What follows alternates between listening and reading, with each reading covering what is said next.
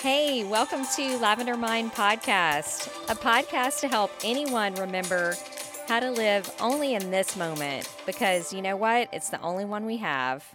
Hi, welcome to episode one. Welcome to Lavender Mind Podcast. I am really excited to be here today with you. I want to share the topics that I'll be covering on the show. I had said in episode one, it's kind of a one stop shop for wellness, specifically around thoughts shaping our world and mindfulness, presence, and gratitude. I would say those are the pillars of the show. They are, in my opinion, and experience, and also a lot of research and certifications. I think they're the secret sauce to equanimity and feeling fulfilled. I will never pretend to know it all or have it all together. That is another pillar that I have. Um, I've done the work, I've studied and researched, but I'm on the path. Um, I fall and I get up just like anybody else. I'm also not a therapist. I want to make that clear. This podcast is actually not about me, it's about the message. Um, I am an instrument giving it to you. Uh, it's something that I picked up through podcasting. Um, and then just dug deep learning about all this stuff. So I try hard not to take myself seriously, so be aware of that too. All right, I'm going to jump in. Today's episode is going to be all about limiting beliefs and how they hold us back from the life that we want. I am going to share a story about our cat. Uh, years ago, my four kids and I went to Blessing of the Pets at their school. It's basically when you bring your animals and you say a prayer um, over your animal and then you go about your day. That's what it is if you don't have solid boundaries with your kids. But we were a collective nightmare. We brought every animal we could find in our home, which was a lot. And they had begged me to bring all the animals. And instead of just saying no, like I should have, we brought too many animals. And uh, right off the bat, we were late. The dog got off the leash.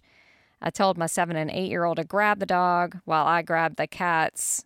Um, and my two year old at the time, who was in her ripped up Cinderella dress, passed down from like 20 cousins. Shouldn't have worn that, but we were late. So we uh, we get out, get the dog, finally get to the circle, and then I look over and I see my little girl who I had begged not to open the cat kennel.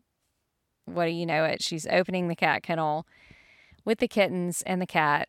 The cat jumps out and runs away from all the dogs and goes into the bus, the like field trip bus. So we completely missed Blessing of the Pets. It's like an hour or two later. I am trying to get my poor cat out of this wheel bus or the the wheel bed part of the bus. She is not moving. I am desperate. I ask the uh I guess the uh person that does all the work around the school, Mr. Jeff, to help me you know, I'm like, hey, can you give me some tuna fish or something? Because she's not budging. And so he goes to the cafeteria and comes back with goldfish crackers. And that's when I personally felt defeated because I knew that this cat was not going to come out with some crackers. So finally, somebody that knew a lot about our crazy animal life and had a lot of animals, she brought some kitty snacks. Kitty Mama came out and I will never forget the look on her face.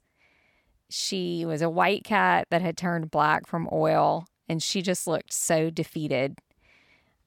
And I just remember looking at her and thinking, I have so been there, sister. like when you feel so stuck and you just don't want to come out of whatever you're in. So that leads me to today's topic of limiting beliefs what what are your limiting beliefs? Well, first of all, what is a limit li- limiting belief? it is anything that limits your ability to achieve what you want to achieve. It's really ultimately a feeling. It's the things we want to achieve are typically feeling based at their core. Uh, at the core of any goal, there is a monetary or relationship goal that it's centered around. Um, maybe it's security or belonging or joy. But that feeling is really kind of like the why underneath the why of what you want on the surface. So, what are your limiting beliefs? Um, maybe you want to write a book, or maybe you want to get a different degree, or maybe you just want to learn how to salsa dance.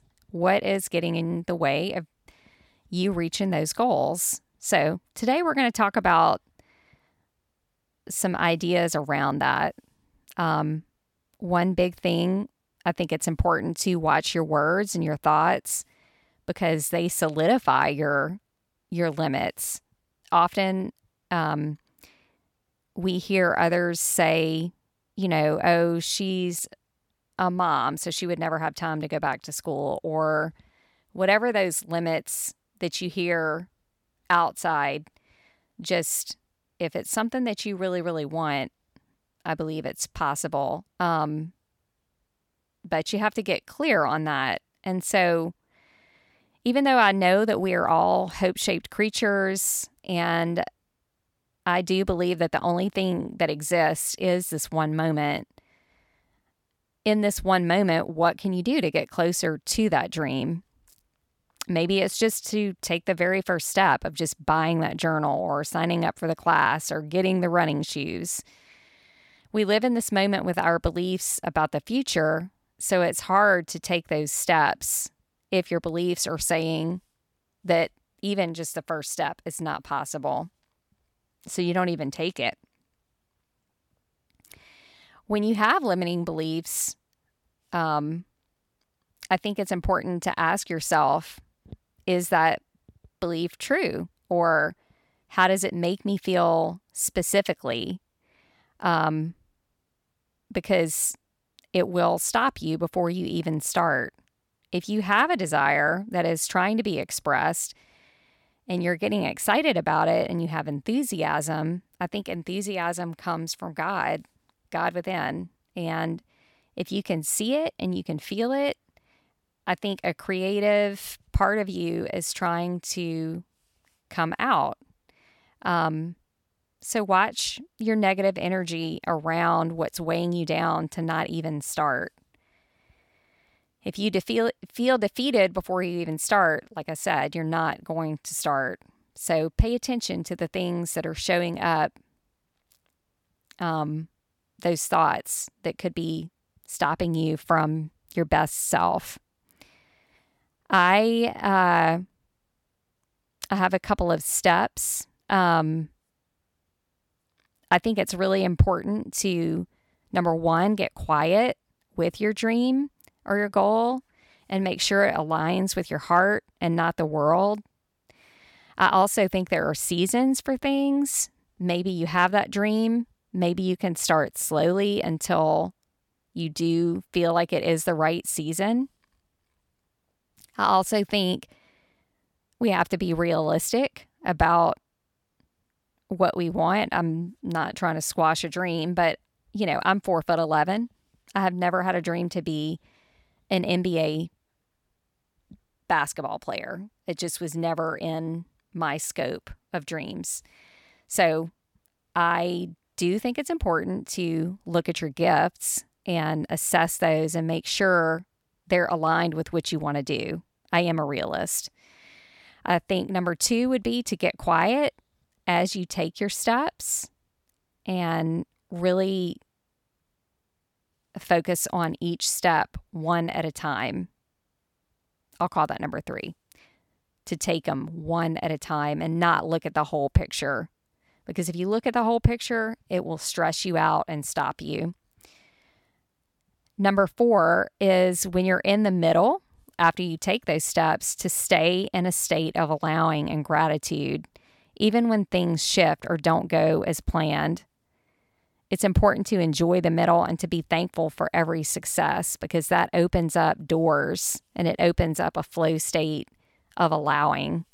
I'll share a really quick story with that and then I'll share the rest of the goals. I, uh, a few years ago, I was um, in the middle of, I had created this small business that I was uh, making some handmade stuff from home.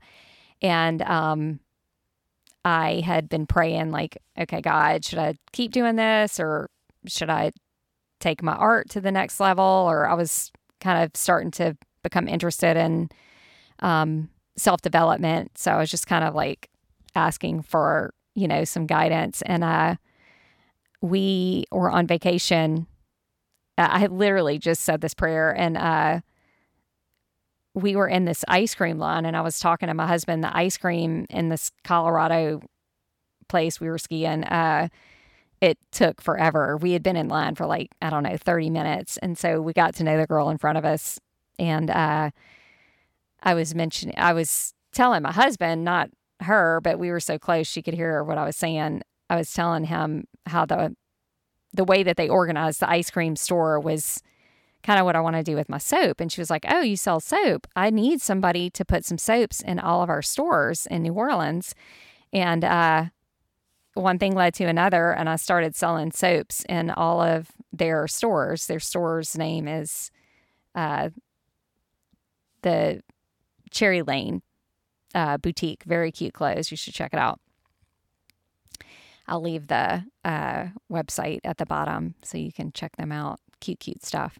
And so, but I just remember kind of laughing because it was like, you know, uh, it was just such a random thing. But that's what happens when you're open and you start to really try to focus on what's going well. It seems like doors just start to open and people start to come out of nowhere. It's it's super cool. And um, okay, so back to the steps. I think number five is take care of yourself along the way sleep, eat good food, and only allow good things in your mind. Be a guard of your mind. Keep naysayers out, negative news if you can, um, because I think it affects the way that we work and how we operate. Number six is you are not alone. I believe in a higher guidance system. God, angels are my pilot for sure. This keeps me so calm when I want to freak out. But I understand if this not it's not your jam, uh, you can I guess keep the step out for sure. So I'm gonna leave it there. Um, I think that uh, what really motivated this whole podcast is a quote from the late Wayne Dyer's famous saying of if you change the things that you look at, the things you look at change. Um, I think that really sums up pretty much everything. Um, if this was helpful, please share it with someone who might need to hear it right now. I started this because it was uh, I was getting similar messages that motivated me to make some shifts in my already great life. Um, you may not need to make some dramatic shifts. This could be just a small shift.